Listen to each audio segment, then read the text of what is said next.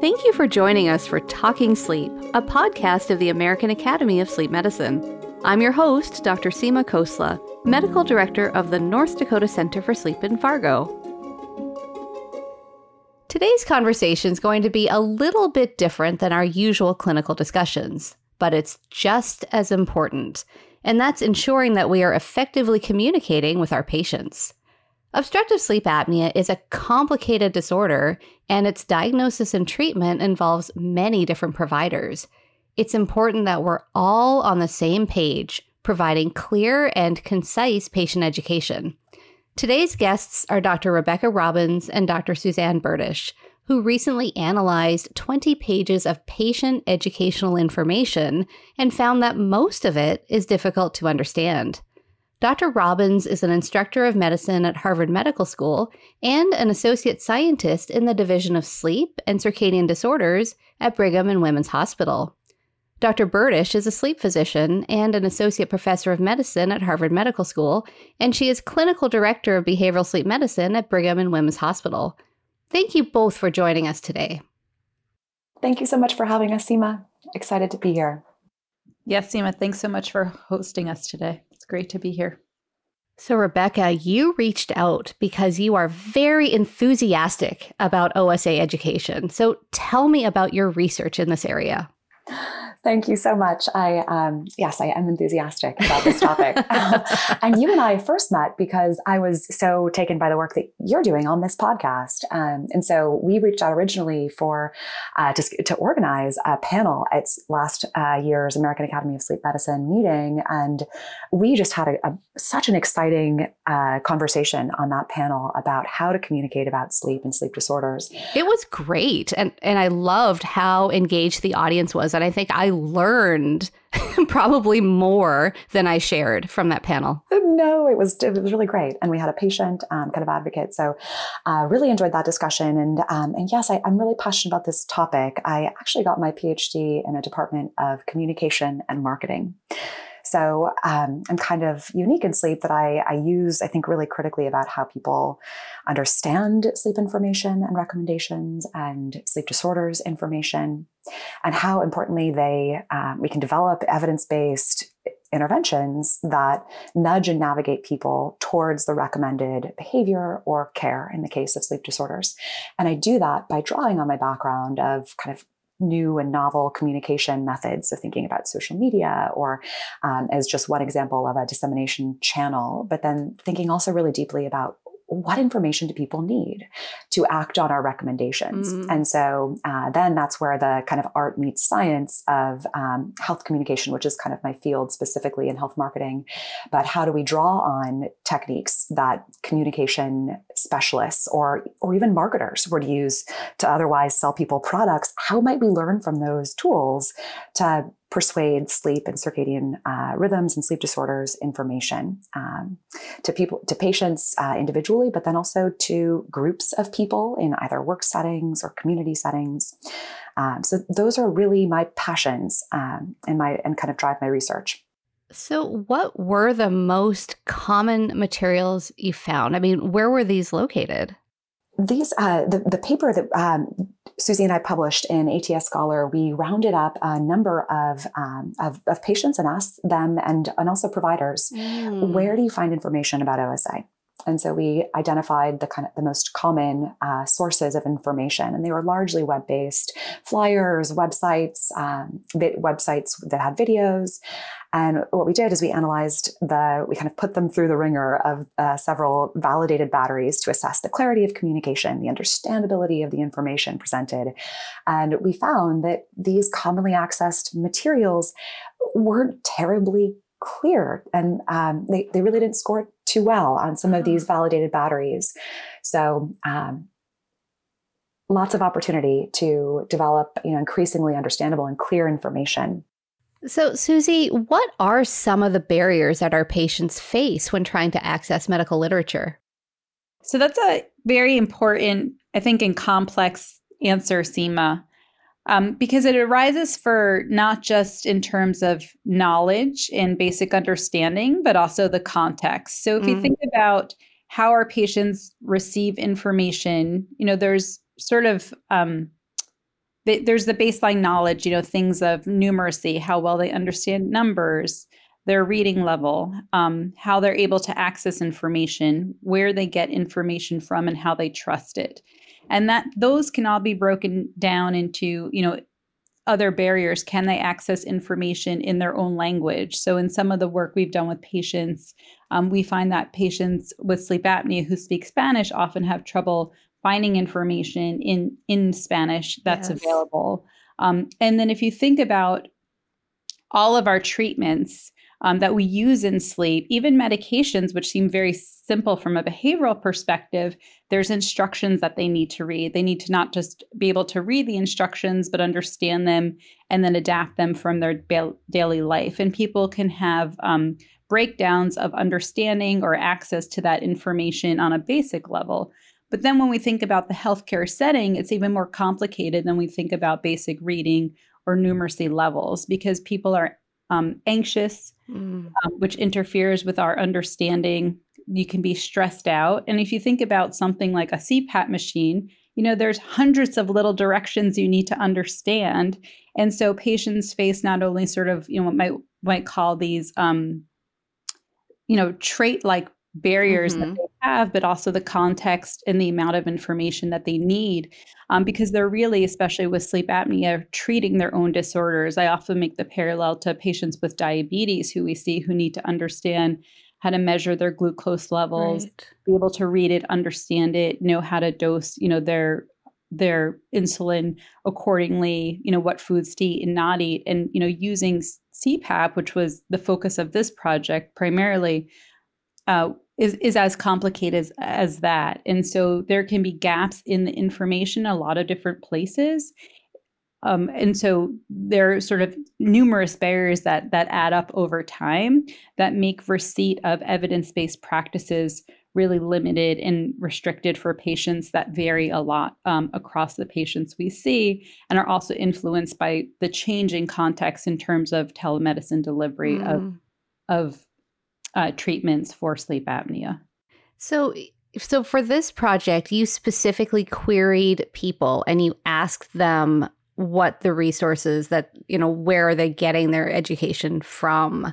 But is there another way? Like how do we know what patients are actually reading other than directly asking them so I don't I don't think we know other than directly asking mm. people where they get their information from because everybody's where people get information um, differs and it's also very varied. And I think one one interesting thing about this project is we conducted a lot of these uh, initial focus groups with patients with sleep apnea across the United States concordant with the COVID uh, pandemic. Mm. So people were spending lots of time um, accessing information because health information, because they wanted to know about this novel virus and figure out how they're going to be safe and make decisions in their daily lives about how they can pr- protect themselves.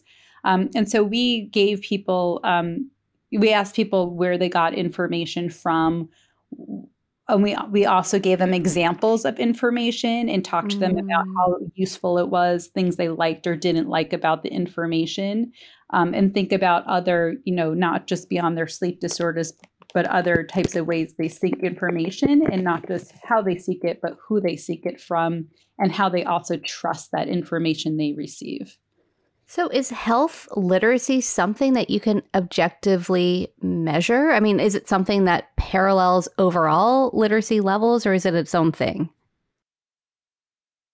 So, that's a great question. And there is obviously some parallels with overall literacy and health literacy in terms of who's at highest risk for having lower levels of, of health literacy. You know, there mm-hmm. there are um, there are higher proportions of people with lower health literacy who for, are from more socioeconomically disadvantaged populations who are also at higher risk of having general low literacy. But then there are other groups we may not think about as obviously. You know, a lot of older adults also have low levels of health literacy. Mm. Um, for a variety of information for a variety of reasons. Um, that we don't think about. And in terms of measuring it, there's actually a battery of different tools that have been developed to assess um, health literacy that can be used. Um, and there's actually, you know, the AHRQ and some other national websites have a list of, of some of those um, ass- assessment tools that have been developed. um, and some we're actually using in our own clinical research um, to try to assess this for, for some of the patients we're adapting um, behavioral interventions for insomnia for mm. currently. Um, but I think it's also important to recognize that it's not it, it is a di- it's a dynamic trait uh, that people that people have in terms of the context. So mm. you know I can liken it to you know i'm a physician mom and i have a group of physician mom friends that whenever our kids get sick and it could be a minor injury or even a cold or a fever we all text each other because emotional and stressed and you know can't influence our judgment and so if you're a pa- you know picture from a patient perspective receiving a diagnosis of you know sleep apnea again because that was the focus sleep disorder in mm-hmm. this case you know, it's disorder that makes people tired. Uh, it makes people sleepy. It, um, you know, it's associated with lower cognitive function. So they're, um, so even if they have a, you know, highly educated people, they're already in a setup to not be able to receive information as well and probably understand it. And then the stress of the medical visit, you know, you could be running late, you could be stressed out about knowing that there's some association with sleep apnea and heart disease. Mm. And just the amount of information you receive, you know, when you receive a diagnosis of sleep apnea, when you're learning about all the different treatments and way it can affect you it's just it's just a lot of information for anyone to absorb in the context of that medical visit also makes it you know difficult to receive the all the information to understand it and i think that's why it's really important to figure out you know and do do the work as rebecca described of figuring out what are interventions and interventions in a different way i think you know physicians usually think about it in terms of like how to treat a disease. These are these are communication or dissemination interventions to figure out how do we how do we mm, get people to use this information and and thereby actually use these effective treatments better over time so, what about patients though who have higher literacy levels? So, I'm thinking, you know, at, at APSS this year, I actually met a handful of patients who wanted to learn more about their sleep disorder. And, you know, one was a veterinarian, and they all seemed really engaged and really intelligent and very knowledgeable. And so, uh, should we have information available at various literacy levels? It's a great question, and uh, thinking about developing materials that will be appropriate for kind of each individual. If you picture a graph and you kind of model the reach of an intervention or a message, and so from one to potentially, you know, hundreds of you know hundreds of thousands of, of people on the x-axis and on, on the y-axis you model the tailoring of that information. And so if you think of people along that spectrum, like being able to give one person the perfect information is, is so easy, right? Because it's mm-hmm. often in a one on one interpersonal kind of coaching relationship or physician patient relationship. You can understand what that person's barriers are, what their knowledge gaps are, if they have self efficacy, if they don't, and then tailor your recommendations accordingly. But then, as um, Susie talked about, you know, behavioral interventions that go to increasingly larger numbers of people, it's harder for each of those people to you know reach the or have the maximum benefit or you know get exactly the information that they need. And so that's kind of a trade-off that i often think about um, you know the the reach versus the um, the tailoring of the information. Because mm-hmm. in a perfect world we'd give everyone exactly what they need right. right? Um, but of course you have to do the very best that you can um, with what you have when you think about reaching more and more people. And i love the the concept of health literacy and um, it's it's such a beautiful construct because it's not only attitudes or knowledge about a behavior, but it's also your belief that you're able to act on that information. And that last piece is so important because all of us could probably attest to the fact that if you just have knowledge, you know, if we inundate patients with information, but don't make sure that they walk away and feel, you know, empowered to act on that, you know, okay, I got this, then we might be leaving a lot of people, um, you know, without quite the necessary resources to uh, to reach the goal. And especially, as Susie mentioned, there are so many barriers and so many challenges, especially with, you know, with OSA new patient getting the treatment, making sure the mask fits, and all of the iterations to you know get them on track takes a lot of work.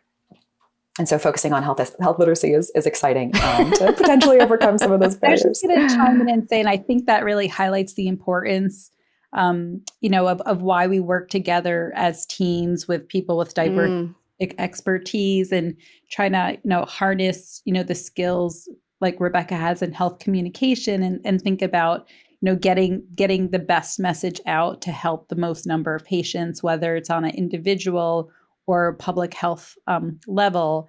And that we know we really think as a field need to think broadly outside of just sleep researchers right? Because those trained traditionally in sleep we can't do this alone. And we need to think creatively and multidisciplinary wise about how to how to create the best care environments for our patients and I, I just wanted to briefly note that, you know, in the other thing that's also really important, I think is helpful for framing is that it's not just on the individual level, but public health message and also health literacy. They do talk about it just not at the patient level, but also health. You can measure health literacy of organizations, um, which is also a, a huh. driving area in that field of, you know, you can actually try to assess your organization's health literacy and how they help patients access knowledge. So again it's it's you know thinking of every patient is within a context. Every visit um, with a patient is also within a larger organizational context. So it's just sort of you know interesting and important to think about these levels. And we can't always intervene um,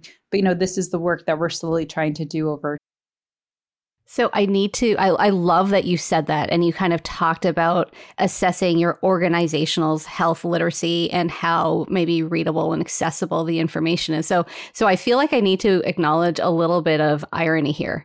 and so, you know, I am a non-academic, you know, just plain Jane pulmonologist in Fargo and I have volunteered on various committees for the ASM for I mean not quite a decade you know it's been a you know a handful of years and so over the last few years, I have, I think, finally gotten a little bit less intimidated by, you know, we have a lot of super smart people on these committees.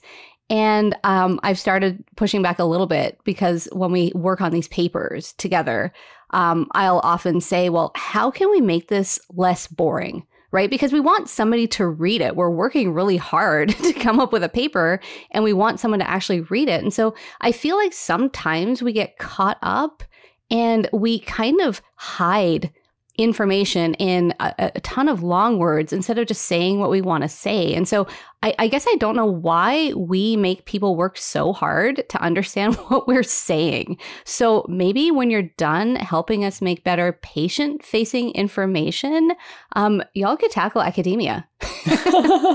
well, just want to say, Dr. Khosla, you are far from from plain Jane. but um, you make such a good point about the um, you know kind of jargony. Um, I think sometimes it's easy as academics to kind of um, you know lay the jargon on thick, but there is a time and place for that, right? In our field, when we're t- speaking to our our field yes. specifically. But then, what's really cool to see is how um, Sleep's leading the charge on this, and Sleep Advances. They're you know considering really novel ways to communicate findings, and you know maybe a visual abstract or having yes. like really incentivizing and encouraging, making it easy for investigators to tweet about their research, and then you know we're increasingly then also as academics being incentivized about you know on that um, kind of dissemination of our science piece, the altmetric score that we all get on our papers, it's usually kind of displayed on the journal mm-hmm. website next to your mm. paper and there's a score and that quantifies how many people are talking about your paper in the press on social media and so those little metrics that not only facilitate dissemination and communication of science but also you know really incentivize it you know i've even heard recently that altmetrics have been mentioned in promotion letters really so um, so that's those are all i think good signs that we're hopefully moving in the in the right direction. Well, and I think you're right. I think one of the one of the coolest things that kind of came out um, from all these remote conferences was to have this summary slide, some visual thing, like some infographic that that just captures the essence of you know your major speaking points, and then disseminating that on social media. And I thought that was a super cool way of getting that information out there. I'm actually really encouraged to hear that you're being incentivized to make this information more accessible. Mm, really exciting, right? Well, thanks for understanding where I'm coming from. so let's take a short break. You're listening to Talking Sleep from the American Academy of Sleep Medicine. Your membership in the AASM demonstrates your commitment to advancing sleep care and enhancing sleep health to improve lives. Stay connected to the thousands of colleagues that share your passion for healthy sleep. Renew your membership today at aasm.org. Welcome back to Talking Sleep. Our guests today are Dr. Rebecca Robbins and Dr. Suzanne Bertisch, and we're talking about how to simplify patient educational materials. So, Rebecca, I watched a clip of you from the Today Show, and I think you did a really nice job explaining sleep to the show host. You know, knowledge is, is kind of useless unless we can share it. And I think we all strive to improve on our communication skills. So, I'm hoping you have some tips for us. Well, thank you. That's really kind. Uh, it was exciting to see the interest um, in that study that had come out recently on myths among um, about teen sleep among parents actually. Um, but maybe if i were to offer two two suggestions um, the first is to have your talking points ready especially on live t- tv it's you know the conversation can go any number of ways despite you know what you go in planning um, you know the questions you think you're going to be asked. And so um, what i try to do is have you know three main things and have it really clear in my mind. Sometimes i'll also use acronyms mm. and think okay number one i want to talk about why sleep is so important. Number two the challenges teens face. Number three you know here were the top myths that we found. Because um, i will say i get you know it, so nervous before those things. And um, so going in uh, with you know a clear sense of you know really the main message that i want to get across um, that can can really help. And the second is to you know really just you know it's hard but try to enjoy the moment. And you're really you know, you're just having a conversation with the host although um, of course much easier to say than do. That's awesome. What about susie? I'm, I'm sure you have some tips for us too. Yeah, so the, the tips I have, um, I you know, I I echo what everything Rebecca said, but I was trying to think about how to frame it, you know, for the audience for for sleep physicians. And you know, through this work, we've developed some some information sheets and pages that offer actually some of this information. So some of the tips that we put together on these sheets for uh, practitioners who see patients with sleep apnea um, are to one is to use the patient's words um, and not medical jargon. Really, you know, keep it simple. Like you are having a conversation with a patient, you know, outside of the setting. Like, how would you explain this to a family mo- member? Mm. And that, you know, especially now since we all have computers. Um, usually access accessible during the visits. It also allows us the opportunity to not just use our words, but also to show graphics and visuals. You know, for example, in my own clinic, when I'm first diagnosing patients with sleep apnea or even preparing them for a sleep study, I'll actually play a little video clip, you know, showing what sleep apnea is and the airway collapse, because those, those are really hard concepts for people to understand. And I do think it's really important and aligns with the ASM guidelines that, you know, you explain what sleep apnea is to patients. And then I think through this work, two things that I've really learned and implemented in my own practice um, was to try to give patients um, you know give them information in really small pieces don't overwhelm yes. them with a ton, ton of information at uh, at once and then lastly, so this is actually the fourth tip we have listed, is then to check for understanding throughout this visit. And this is actually used throughout different types of uh, fields of medicine. And it, and it can be called something like the teach back method is one method to do this to check for understanding. And it's not enough to say, you know, did you understand what I said or this makes sense? So the recommendation is really um, to ask that, really to check yourself and how well you explain it. It's not it's not really a test for patients. It's not to put them on the the spot, but to really know did I explain this well to the patient in clear, simple language that they can understand. So an example is, you know, when you're telling a patient, you know, about how to use their PAP device for the first time, you could say I want to make sure my instructions about how to use CPAP are clear to you.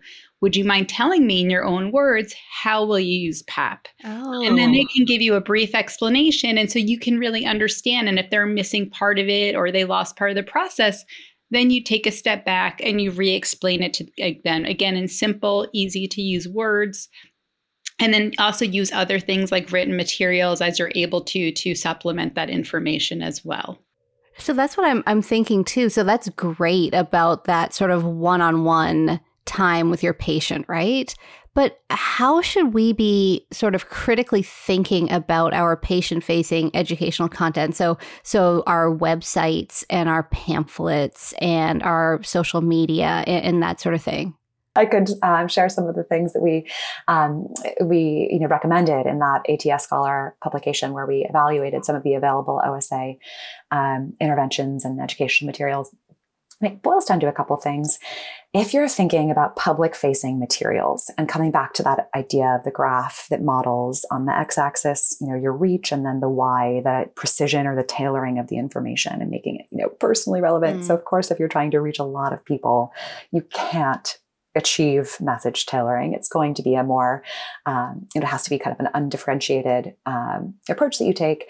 But there are a couple general principles. Number one, generally, by and large, the population has low levels of literacy. Um, Susie mentioned a couple of these because there are kind of a couple different forms of literacy, and, and numeracy is one such component. And generally, even highly educated people generally prefer not to receive information in the form of statistics, you know, numbers, fractions.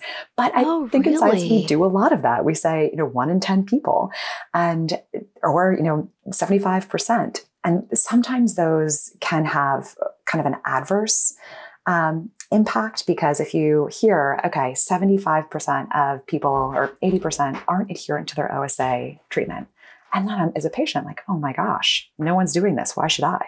And so that actually has kind of a ah. reverse um, impact, is kind of one other aspect of, um, you know, really emphasizing numbers. Visuals are, are, you know, wherever possible, try to replace numbers and um, text information with visuals because they're much easier uh, for us to understand and then act on. Um, thinking through also the kind of how marketers describe information like use alliteration come up with fun things to fun ways to communicate information instead of saying you know you must use your device every night. Like try to find a way to make it a little catchy. Um, and then reducing uh, we kind of talked about moving numbers and letters into visuals but just reducing text wherever possible mm. and making text bigger. So those are just um, a couple things. Uh, susie might have some more suggestions so I I was just going to sort of reiterate um, again this is a little bit redundant from what rebecca said but some of the points highlighted um, in some of the communication tools that rebecca used to analyze the the 20 publicly available websites so as she already commented on you know making sure that information's clear that it's chunked using visuals mm-hmm. um, you know in easy to describe language. You know often we see some of the the websites just have a ton of text you know and that's overwhelming for people to have um, you know and trying to keep it interactive and informative um, as as possible. But i think some of the assessments that she used in her paper you know are good good guidelines or goalposts um, for for what to achieve for that information when you're evaluating it for patient, you know, for patients. Yeah. So when you're talking mm-hmm. about a visual, are you talking about like when we talk about 80% of OSA is undiagnosed? So instead of putting a big 80 out there, are you talking about having like a circle that's sort of 80% full or are you talking about just eliminating the number completely? Well, great question. And in that statistic, I I was trying to uh, probably poorly make the point that um, be careful about the numbers you choose, mm. number one, because in that case, that actually social norms non use mm. of treatment.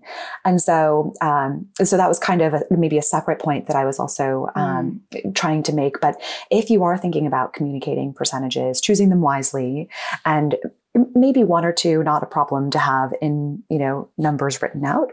But then yes if you have um, you know moving that one of those if you want to display a couple percentages moving one into maybe a set of um, little stick figures and then two of the five have you know x symptoms to communicate um, proportions instead of just you know a bunch of statistics. I was just going to chime in that yeah as far as specifically for you know communicating risk. You know, there's a whole field devoted to this. And I think the latest, as Rebecca already mentioned, are the icons of people. So mm-hmm. 80%, you know, you have 10 little icons of people and then you highlight eight of them because that's what people understand. If you think to, you know, it's commonly used. I think the one that pops into my mind is, you know, when you're discussing mammography with patients and you mm-hmm. see the array of, you know, 100 women or 1,000 women, you know, how many people need mammograms in order to detect one cancer versus how many mammograms to save one life. What a good point. And I think we're all now familiar with those little stick figures or icons from COVID, right? That out of a hundred in the in the hospital, that this many are in the ICU. So I think I think you're right. That's a really good way of of of portraying those numbers. So this is more than just making sure it's sort of at a fifth through eighth grade level, it sounds like. There are yeah. a couple other things to keep in mind, right? Mm-hmm. Um, but that, you know, we, we forgot to mention that. So we, we talked about uh, numeracy, but, you know, again, literacy, not only health literacy, which is defined as we talked about as this, you know, knowledge, but also ability and beliefs that one can act on that knowledge. But um, this is kind of down to, to literacy. And so that is another important uh, tenet of clear communication. The recommendation is actually, you know, fourth, fifth, sixth reading level, as you talked oh, about. is it? Seema. Oh, wow. really boiling things down. And um, one way that can be helpful is write what you want to say and then put it down and come back and keep at each round trying to make it more accessible to someone who has no idea about your field or, you know, experience um, with the behavior behavior that you're, you're recommending. The the other piece that um, Susie and I did with the last project uh, we've been talking about, uh, one of our publications, but just other materials we've developed is talk to patients, mm-hmm. develop your materials, and then take that what we call wireframe or draft and give it to a patient and mm-hmm. ask them. And there's actually kind of a whole method around this of kind of user testing and user centered design, and where you just recruit actual patients with a condition and you ask them really kind of open ended questions. You know, what do you like about this? What isn't clear about this to you? What would you improve about this? I think that's that's a super important point. You mm. know, on our committee we have patient representatives and when we talk, like for example, our committee um, took a look at all the content on sleepeducation.org and kind of updated it and revamped it. And having that sort of run through the committee members who were patients was very helpful. I like their mm-hmm. feedback was was really important. Oh, gold, right? Mm-hmm. And one mm-hmm. other thing to keep in mind is kind of making sure that you have new patients coming through those roles because community mm-hmm. advisory board and patient advocates are so vital. But then the irony is they almost, you know, through the, these roles they often do. become so educated that they're, you know, also proselytizing and so knowledgeable. And yeah. the principle, you know, from psychology of it's just so hard to remember what it's like to not know. Well, that's exactly right? it. I was going to mm-hmm. say our patient representatives are actually really pretty very I mean very engaged and very knowledgeable, so it may be a little bit skewed as well. Totally. So, in, in preparation for our conversation today, um, as sort of a like a non academic, I, I learned that the Flesch Kincaid and the simple measures of gobbledygook tools exist a and that they are useful but you know when, Isn't when that you, the best name? It was a, I, I honestly thought it, it, was like somebody making fun of the name and then I, I googled it and i was like oh no way that's a thing okay. Totally. Susie so, and i had some fun when we were analyzing the scientific gobbledygook right? well and so when we are like aren't we always going to be high on those scales? Because part of the formulation formula is based on syllables per word, right? So apnea is a five letter word, but it has three syllables. So is that factored in? It's a really good question. And maybe there's a way to think, and of course, this isn't going to be always possible, but taking the condition and breaking it down into what people know it to be um, you know, stopping breathing, mm. or um, and of course you you know want to toe the line between improving literacy, you know, supporting patients and self-efficacy and understanding, but also being correct. Mm-hmm. So it's always a dance. But one way might be to think, okay, how might we change this slightly to, a, to be a phrase or a word that patients really identify and understand so as as part of the, the project um, the reason part of the reason why we did this survey of, of available resources is we had a project we were tasked to disseminate evidence-based information specifically around CPAP use for patients with sleep apnea and we developed a sleep apnea toolkit for patients mm. and the very first patient sheet we made is called what is sleep apnea and the first sentence of that is sleep apnea is a condition in which the back of the airway collapses or becomes blocked on and off during sleep. And with that, we put a graphic of a of an airway and marked the graphic. I mean, I, ideally, it may have even been a video because I think that's even easier to see mm-hmm. the collapse of the airway. So, you know, again, to answer your question, you know, sleep apnea, sleep apnea, it's hard to call it anything else. Right. Right. the diagnosis name, and apnea is, you know, not a colloquial term by any means, but you know, we just carefully defined it and we didn't just use our words because again as you mentioned before, it's not just getting the reading level down and making the words simple. It's really it's really about understanding because you can read the words but it mean if it's not clear um, mm-hmm. you understand it and you use graphics and visuals and repeat the information to hone in on that point so again sometimes there's words or phrases that we're stuck with because it is medical jargon that we just there is no other words or way to say it right. but then everything else we write and the way we contextualize that information is really made as simply and rebecca and i you know when we put these worksheets together and put the messages together we look at every word multiple times and send it to patients and send it with staff and you know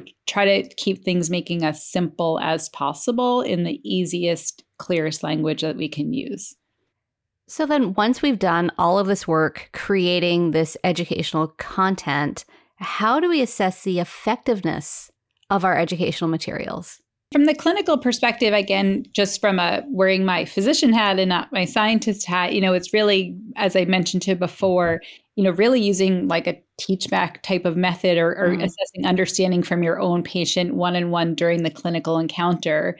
Um, you know, you have the materials, you assess their understanding, you see how they're using it. Again, it, that likens to, you know, what we might do with an early user testing, but one on one with the patient in the clinical arena.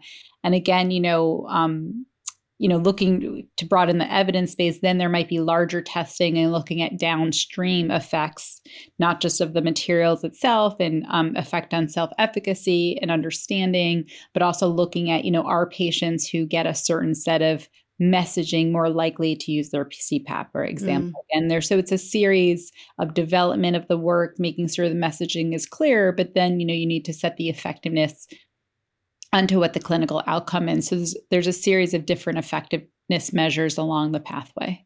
So not only do they need to sort of digest the information, but they need to do something as a result of. That's that's what we're lo- working for. And again, some of this is is steps to get to that mm. ultimate mm. goal because that is our goal, right? That more patients use their CPAP machines more successfully.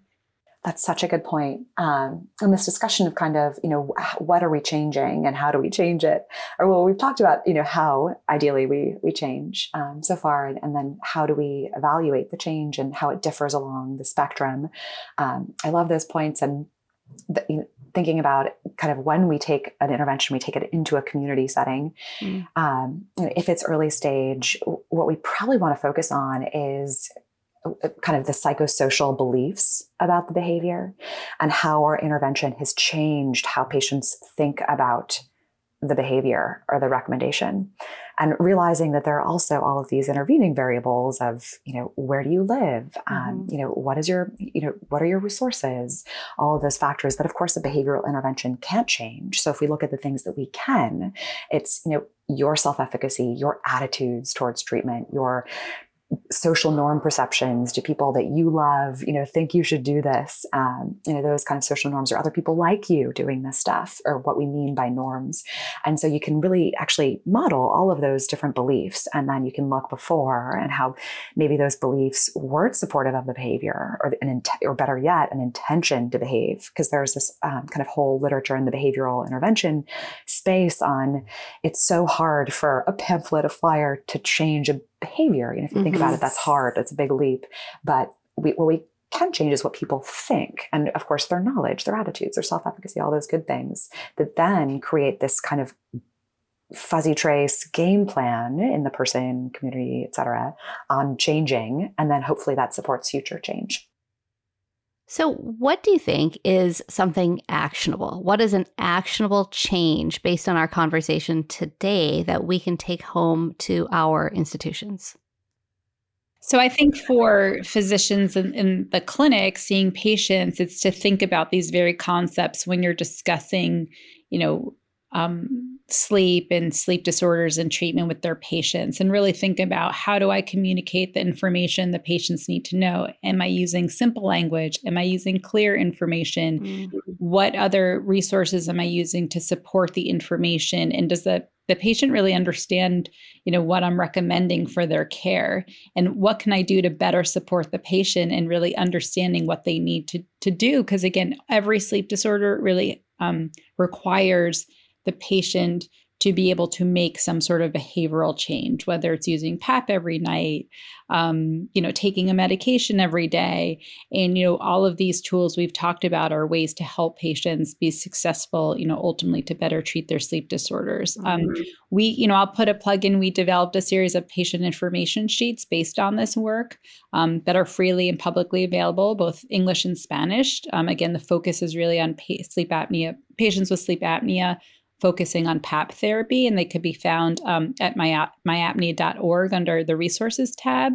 Um, there's also some information for clinicians that we've talked about, including how to communicate um, how to improve your communication specifically during sleep telemedicine visits that you know we can rec- recommend to use. We hope they're helpful um, but again we made them into simple information sheets um, so they're readily accessible easy to understand and also have links to air- places where we think you can get other reliable information both for patients and clinicians.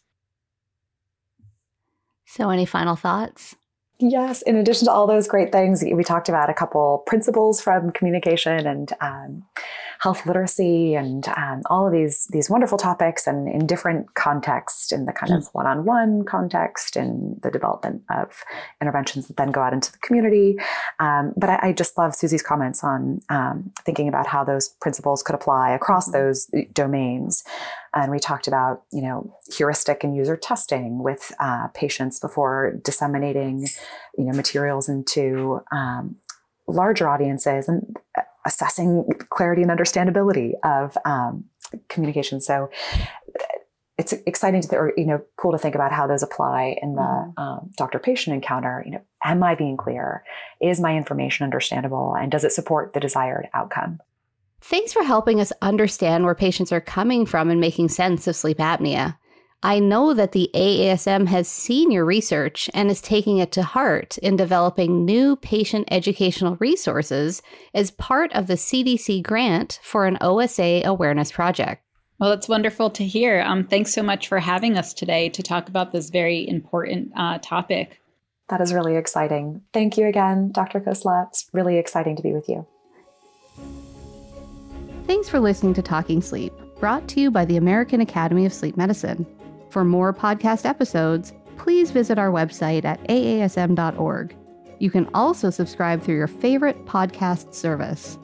And if you enjoyed this episode, please take a moment to leave a rating or review. For more feedback or suggestions, email us at podcast at aasm.org. I hope you'll join us again for more Talking Sleep.